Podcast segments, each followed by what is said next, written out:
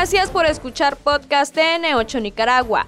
En este episodio, Ervin Vega, conductor del programa Estudio TN8, conversa con el general en retiro Oscar Mojica, ministro de Transporte e Infraestructura. El tema es el avance que hay hasta la fecha en el proyecto Calles para el Pueblo, así como el trabajo de desarrollo con la ampliación de la red vial en Nicaragua. Realmente cuando un país entra en un proceso sostenido de crecimiento económico, hay mayor intensidad en todas las operaciones que realiza, eh, digamos, la población nicaragüense, los inversionistas, los, los pequeños eh, comerciantes, es decir, se intensifica toda la actividad y eso demanda de parte nuestra una acción decidida para ir dando respuesta a las necesidades e ir poniendo al país en mejor posición de cara al futuro. Este año hemos impulsado de manera firme, por instrucciones del presidente, eh, comandante Daniel Ortega y de la compañera Rosario, un nuevo plan diferente, el plan de construcción de calles para el pueblo, eh, que es un proyecto emblemático que ha venido desarrollando eh, el gobierno sandinista en diferentes momentos durante los últimos 14 años y ha tenido resultados magníficos. Ahí hay una articulación directa, ¿verdad?, con cada una de las alcaldías. Nosotros estamos trabajando en 19 departamentos y 53 alcaldías, articulados plenamente con las autoridades edilicias eh, para poder conseguir las metas en un esfuerzo conjunto, en un esfuerzo eh, coordinado. En principio se veía muy compleja la cosa, ¿verdad? Porque incursionamos en este plan el 26 de julio y nos propusimos por orientaciones del, comandante y de la compañera eh, ejecutarlo en 100 días. Son 1.294 calles en, estos 53 municipios y 429 kilómetros de caminos productivos. O sea, el desafío era significativo, era muy, muy, grande, en 100 días. Pero nosotros estamos acostumbrados a trabajar eh, bajo presión, de manera intensa. Quiero recordarte que recientemente inauguramos 23 puentes y cajapuentes afectados por los huracanes Eta y Ota en la zona de Huaslala y el Triángulo Minero, cinco cajas puentes en el sector de la Micamba a Prinzapolca y 18 puentes entre Ciuna y Huaslala, 23, que también los ejecutamos en tiempo récord, en cinco meses. Pero ahí había que trabajar bajo la lluvia, bajo el sol, de noche, de día, es decir, en, en una intensidad extraordinaria para poder conseguir las metas que nos habíamos propuesto y las conseguimos. Algo similar está ocurriendo con este programa de Calles para el Pueblo. ¿Qué tan avanzado va? Vamos ya en un 92%, de avance. Eh, hemos venido... O sea, podríamos cerrar el año con el 100% de, de ejecución. Vamos a cerrarlo, vamos a cerrarlo, vamos a cerrarlo. Definitivamente eh, esto ha venido increciendo. Partimos eh, con obras que tienen que ver eh, con la construcción de bases, construcción de cunetas, creación de condiciones, realización del levantamiento de los sectores que iban a ser intervenidos y luego hemos venido poco a poco intensificando las operaciones para conseguir un buen resultado. Definitivamente este, eh, los resultados están ahí. Ustedes pueden ver cómo han cambiado las condiciones. Eh, estamos trabajando por decisión eh, conjunta, digamos, de las alcaldías, el INIFON y nosotros, en sectores que son, han, venido teniendo muchas dificultades porque son barrios recientes, son calles que estaban en condiciones extremadamente difíciles y se han construido completamente y, ahora presentan esos barrios una situación totalmente distinta. Por supuesto, ha mejorado la transitabilidad, ha mejorado la seguridad, el confort la calidad de vida, el embellecimiento de estos barrios, ¿verdad? Todo esto redunda en que la población ha adquirido un nivel, una calidad de vida superior. la solución varía, ¿verdad? Porque veo en algunos casos adoquinados, en, otros casos exactamente, y hay otros en concreto. Sí, así es. Incluso pues hemos estado trabajando en barrios, en sectores populares, ¿verdad? Eh, tradicionales, en sectores populares de reciente creación y también hemos estado trabajando en las calles centrales de algunas ciudades como León, Granada, Matagalpa este, este, y, otras del país, pues Masaya. Hemos estado interviniendo fuertemente ahí, de tal manera que todo esto lleva tranquilidad y bienestar a las familias nicaragüenses. Por supuesto, ya no hay polvo ahí en muchos de estos barrios ya no hay eh, este, lodo, lodo, ya no hay lodo, ya no hay peligro para que los niños se puedan caer y, golpear jugando tal vez con una bicicleta. Pero esto ha sido producto de una visión estratégica del presidente Daniel y de la compañera Rosario de dar una respuesta concreta y definitiva a esta situación. Eh, este impulso es, es posible, pues, debido a ese nivel de dirección estratégica y también a la coordinación operativa que está llevando a cabo el Ministerio de Transporte e Infraestructura, que se ve involucrado en esto con sus principales órganos y direcciones. Aquí estamos participando con las empresas estatales de construcción dirigidas por la COERCO, está participando con nosotros el FOMAP, que ha tenido una labor relevante, y están participando todos los directores generales y específicos que tienen que ver con el área de la construcción para garantizar la supervisión y la calidad de las obras. Es decir, tenemos la responsabilidad de la ejecución por una parte, la responsabilidad de la supervisión por el otro y la, y la, responsabilidad de la coordinación administrativa y la resolución de toda la parte logística y financiera del plan. Sin duda responde esto a una de las principales demandas cuando un medio de comunicación, una empresa encuestadora, cualquiera pregunta sobre las, demandas más sensibles de la población, quieren tener una buena calle. Eh, mm, el dato es mil, la, meta, mil 1294 calles. Calles. En 100 días. En 100 días. Y 429 kilómetros de caminos productivos también en las municipalidades en este mismo periodo de 100 días. El proyecto está pensado para cerrar este año, pero habrá continuidad el próximo año. Le, este planteo esto, este ministro, porque, un porque quiero enlazar mi comentario con la pregunta siguiente. A ver, ¿responde a una de las necesidades y demandas más sensibles de la población? Sí. Eh, se le resuelve a la calle, a un barrio. Obviamente el barrio que sigue o, la calle que faltó queda la expectativa, queda la demanda, ¿verdad? Entonces, mi pregunta viene en ese sentido. ¿Qué planes hay para seguir respondiendo a esa demanda? Que una vez satisfecho el la, la calle del vecino, el otro también quiere su calle. Todos los pobladores de los sectores beneficiados saben que este es un esfuerzo del gobierno sandinista, del presidente Daniel y de la compañera Rosario. Y una forma de garantizar la continuidad de estos esfuerzos es depositar el voto precisamente en la casilla 2 el día 7 de noviembre, porque es garantizar la, la continuidad de nuestro proyecto de lucha contra la pobreza para el desarrollo humano. Y eso es desarrollo humano, eso es lucha contra la pobreza, no es lo mismo encontrarte en un barrio, digamos, eh, condiciones bien complejas de pobreza extrema, en un municipio que ha estado por ahí luchando en condiciones muy, muy difíciles, ¿verdad? Y luego presentar, presentarlo ya con un nuevo rostro, con calles mejoradas, con cunetas, con una formalidad, con...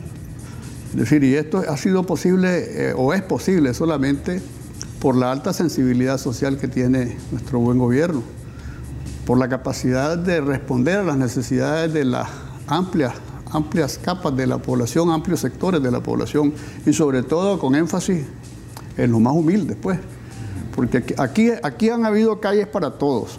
Aquí han habido calles en los barrios marginales, han habido calles, calles en, barrios que ya están establecidos con, bastante, con una tradición grande y también han habido calles eh, para los barrios centrales de ciudades importantes, de cabeceras departamentales, por ejemplo Granada, con toda la carga de turismo nacional e internacional que llega allí, ha resultado beneficiada en sus calles principales y también con obras de adoquinado en, algunos barrios. Eh, avanzamos, avanzamos con firmeza en esto bajo, bajo tres principios fundamentales que nos propusimos desde el inicio del plan.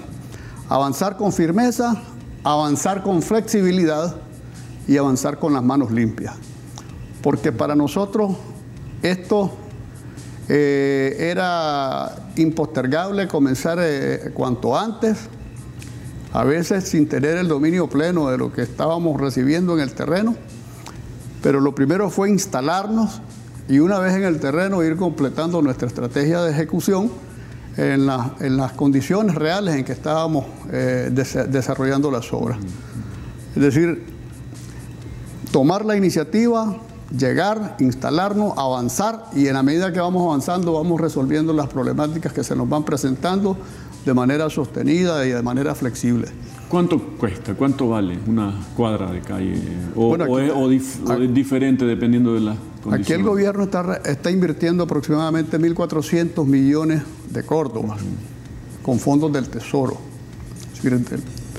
Son este, recursos nacionales debido también a que la economía va moviéndose, va creciendo, se está reactivando de manera muy dinámica, porque también hemos hecho planes como este, parecido, a menor escala en el pasado cercano. Quiero recordarte que en el 2018, producto de la destrucción causada por el narcoterrorismo, en abril, eh, destruyeron una gran cantidad de obras de infraestructura en nuestro país.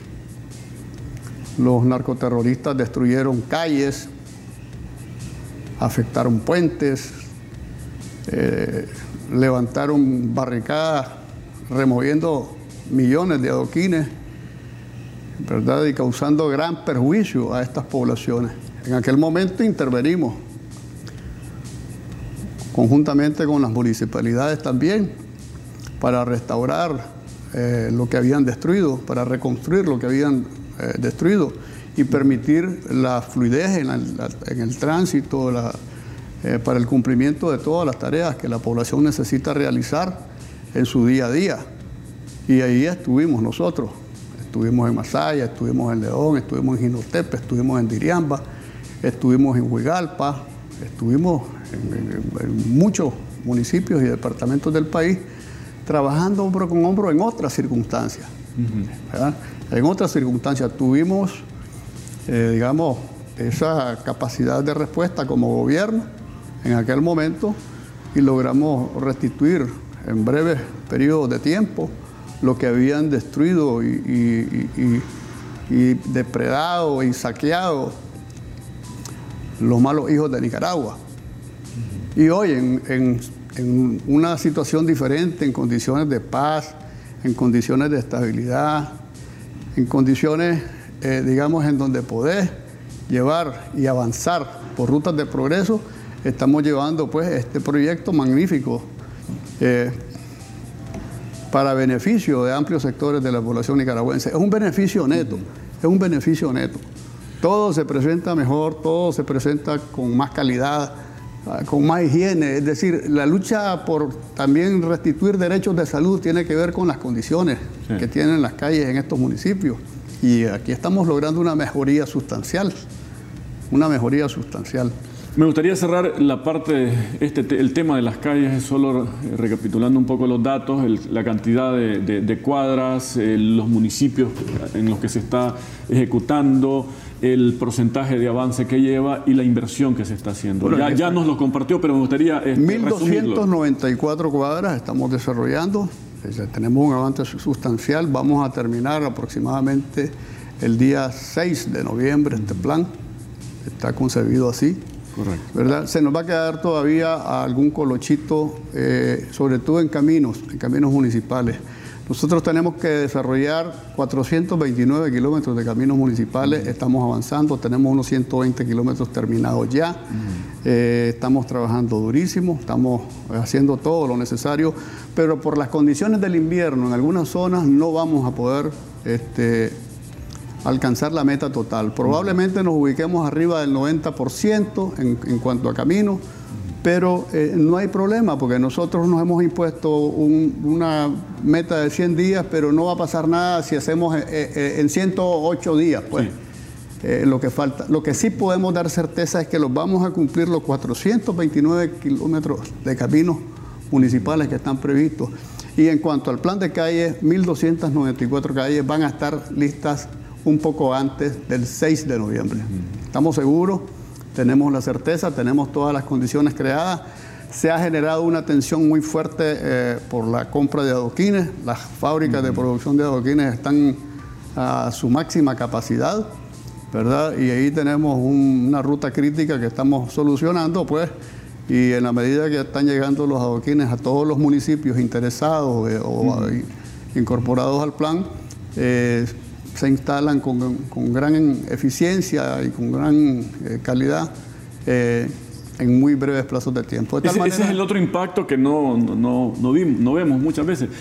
Una cosa es el beneficio directo al habitante, al que está en el barrio y que estrena la calle. Otra cosa es lo que impacta esto en términos de la, dinámica económica, ¿verdad? Eh, bueno, lo más importante es que se, han generado miles de empleos directos miles de empleos directos y los hemos eh, seleccionado en conjunto con las alcaldías también, digamos, eh, compañeros eh, que estaban necesitando un empleo, ante aquí, han tenido aquí una alternativa importante. Y la demanda ha sido muy fuerte, que a veces ha sobrepasado la oferta de, de mano de obra y de técnicos para esto. Y esta dinámica de construcción de calles eh, en, las municipalidades abre esa posibilidad de generación de empleo masivo, eh, rápido, y eso también convierte a, a los trabajadores de la zona en protagonistas y dueños de estas obras de progreso, de tal manera que se apropian de ellas y son capaces en el futuro también de preservarlas, de, defenderlas, de cuidarlas, para que pues, puedan durar, digamos, muchísimos años al servicio de su familia y de las generaciones futuras que van a disfrutar de, estos, de estas inversiones y de estos beneficios que lleva nuestro buen gobierno sandinista a los barrios de estos 59 municipios. En el 2007 la red vial era de 2040 o 44. 2044 kilómetros teníamos, pero acordate que de esos 2044, solo un 30% estaba en buen estado, unos 715 kilómetros. ¿Y tenemos? Actualmente ya tenemos 5.013 kilómetros, ya rompimos la barrera de los 5.000 kilómetros. Es decir, hemos agregado casi 3.000 kilómetros nuevos a la red vial y hemos reconstruido unos 1.400 kilómetros que habíamos recibido este, destruidos o en muy mal estado de parte de los gobiernos, de los desgobiernos neoliberales antes del 2006. No podemos mostrar por cuestión de tiempo todos los proyectos, pero me gustaría compartir con nuestros televidentes al menos los de mayor relevancia por su impacto, por sus dimensiones, es decir, esos proyectos emblemáticos en materia de infraestructura vial. Después de la pausa, regresamos. Gracias por continuar con nosotros. Estamos conversando esta mañana con el ministro de Transporte e Infraestructura, el general Oscar Mojica. Compartíamos un balance en torno al desarrollo del proyecto, eh, programa Calles para el Pueblo a nivel nacional y en esta parte le pedí al ministro compartir con ustedes eh, el avance en términos de eh, la infraestructura vial, proyectos de infraestructura vial en el país. 2.044 eh, kilómetros era la red vial en el 2007, cuando asume el presidente de la República, Daniel Ortega, y la vicepresidenta Rosario Murillo. Ya a estas alturas se rompió la, barrera de los 500 kilómetros. Tenemos 500, 517 kilómetros. 5.000 kilómetros. Perdón, 5.017 kilómetros. Y eh, destacar los principales proyectos, aquellos proyectos que por sus dimensiones, por su relevancia, eh, podemos destacar como emblemáticos? ¿Cuáles serían? Mira, este, ayer inauguramos nosotros, eh, mejor dicho, dimos la orden de inicio para comenzar las obras del proyecto Tipitapa San Benito, que es la ampliación a cuatro carriles de, esa, de, ese, de ese tramo de la carretera panamericana norte, fundamental. Ese es un buen proyecto, un magnífico proyecto, porque ¿qué es lo que ocurre? Que por la expansión de la actividad económica y social, es decir, hay una demanda creciente de comunicación, de transporte, de movimiento hacia los mercados, hacia la exportación, y tenés que tener condiciones. San Benito se convierte como en un embudo. Exactamente, se convierte en un cuello de botella que nos impide, digamos, fluir con mayor eficiencia en los procesos productivos y en el desarrollo del país. Entonces, estamos ampliándolo a cuatro carriles. Este es Cosigüina Potosí. El proyecto Cosigüina Potosí es emblemático porque se está realizando en una zona en donde los gobiernos de Nicaragua, El Salvador y Honduras la han declarado como una zona de paz y desarrollo sostenible. Y ese desarrollo sostenible solo se puede conseguir haciendo inversiones importantes como la carretera Cosigüina-Potosí. De tal manera que allí tenemos 15 kilómetros maravillosos de, nuevas obras de progreso que le abren un abanico de posibilidades a Nicaragua en su conexión con Honduras y El Salvador y probablemente con Guatemala más adelante, ¿verdad? mediante un ferry que va a ahorrarnos muchísimas horas de de, tiempo en cuanto a transporte de carga y pasajeros por esa zona. Ocho Mógolas Salinas. Ocho Mógolas Salinas, que es 29 kilómetros en una zona de gran producción agropecuaria, con gran potencial para la pesca, para la acuicultura. Ahí hay capacidad para desarrollar importantísimas inversiones para la camaronicultura, por ejemplo. Eh, y luego nos conecta a una de las zonas turísticas más importantes del Pacífico Sur de Nicaragua. Ah, estamos en obra. Luego la carretera Quilalí, Panalí, Bubilí. Hemos concluido ya un primer tramo magnífico de 13 kilómetros y vamos a concluir los próximos 25 kilómetros antes de que finalice el mes de noviembre. Con esto ya estaríamos poniéndonos ah, al final del proceso de conexión entre Nueva Segovia y Jinotega. Esto se, dice fácil, pero la verdad es que eso significa ahorrarnos casi dos horas y media de tiempo para conectar a dos ciudades que están pegaditas, pues, a, dos departamentos que están pegaditos, pero que hoy tenés que dar la vuelta, digamos, por Estelí para poder entrar nuevamente a la Segovia. Es decir, y eso va a significar eh, mucho avance económico por la por la complementariedad de los esfuerzos que se pueden conseguir ahí en los polos productivos, pues. Ese es el magnífico puente Huihuilí, eh, va a ser el segundo más grande de nuestro país, después del puente Santa Fe, que está sobre el río San Juan, que es impresionante. 313 metros. 313 metros, ¿verdad? Es decir, un sistema constructivo eh, innovador que estamos empleando ahí, con la empleo de carros de avance para la instalación de dovelas sucesivas, de tal manera que los apoyos este, son muy sólidos, muy fuertes, y el puente eh, atraviesa por aire una gran extensión del mismo. Eh, tenemos también el, proyecto este una Rosita, ¿verdad? Eh, estamos en obras avanzadas en este año vamos a inaugurar el primer tramo de esa carretera, un tramo de 20 kilómetros. Es una señal ya de que las obras están madurando. Hasta ahora era que una trocha de todo tiempo. Era un camino, era un camino complejo por las condiciones de, elasticidad. Eh, es una zona en donde los suelos son muy elásticos, muy plásticos, eh, muy vulnerables Ahí tenemos también la carretera Rosita Sasa, que también está, estamos finalizándola. Aquí son 57 kilómetros que estamos finalizándolo ahora mismo, pues, en, este mismo, probablemente en este mismo mes de octubre. Eh, y eso nos pone en ruta de avanzar de manera significativa en este corredor estratégico del Caribe, del Caribe Norte. Ya hemos logrado la conexión del corredor estratégico del Caribe Sur, que ha sido la más importante de todas en la historia de Nicaragua, porque por primera vez conseguimos que el Pacífico se conecte con el, con el Caribe a través de una vía modernísima de concreto hidráulico que fue inaugurada por el presidente el año 2019. ¿Y de Sasa sigue Puerto Y ahora ya nosotros estamos avanzando en el otro corredor estratégico del Caribe Norte, mm. ¿verdad? en donde, como lo explicábamos, hemos avanzado ya en el tramo Rosita Sasa y ahora estamos avanzando en el tramo de Sasa Puerto Cabeza, que es un tramo de 86 kilómetros y que incluye la construcción del puente El Guagua. El puente El Guagua que tiene un enorme significado, lo tenemos ahí en pantalla, 240 metros, tiene un enorme significado porque ese ha sido, digamos, el, el, punto crítico más importante a vencer en la conexión con el Caribe Norte.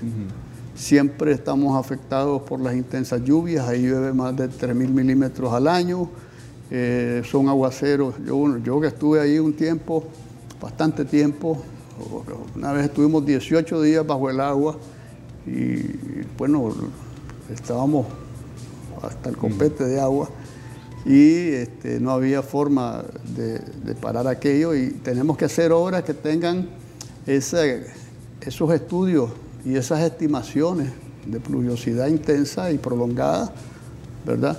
De tal manera que las obras puedan estar en capacidad de absorber esos volúmenes de pluviosidad y preservarse en el largo plazo, porque estas obras se hacen, por lo menos estos puentes que estamos nosotros diseñando, se hacen con un coeficiente incremental previendo las afectaciones del cambio climático, lo que nos da a nosotros la posibilidad de proyectarnos con 100 años hacia adelante para garantizar la durabilidad en el largo plazo de estas obras. Ahora, usted empezaba con el dato de, los 2.044 kilómetros, que era la red vial en el 2007, muchos mil y poco más de, que de esos 2.000 que estaban en mal estado. Tenemos 5.017 ahora mismo, otros 200 y más eh, en construcción. Pero en el caso del Caribe todavía el déficit era, o sea, si, si lo, si hacemos eh, eh, en cuanto al el déficit en infraestructura vial, el Caribe todavía era más grave que, que, el promedio nacional, ¿no? Sí, sí. En realidad era más grave todo el país. Aquí habían carreteras solamente en el Pacífico. el Pacífico. Mira, nosotros ahorita le acabamos de meter 417 kilómetros nuevos a Matagalpa, un 186% de carreteras nuevas a Matagalpa, a Matagalpa. Es decir, eh, Matagalpa está en el centro del país, no está en el Caribe. Pero es que Matagalpa estaba aislado eh, por todos lados, pues. No podía llegar a, Río Blanco, no podía llegar a La Dalia, no podía llegar a San Ramón, no podía llegar a, a Terrabona. ¿no? Pues, podía llegar en condiciones precarísimas, pues. Podía llegar en condiciones precarísimas, unos caminos que malísimos y te, te quedaba parado a la orilla de cualquier crique pequeño que ahora nosotros lo estamos resolviendo con, con gran impacto, pues, y con gran rapidez. Esa fue la entrevista de este episodio del podcast TN8 Nicaragua. Recordá que estamos subiendo nuevo contenido todos los martes y jueves con análisis de temas de tu interés.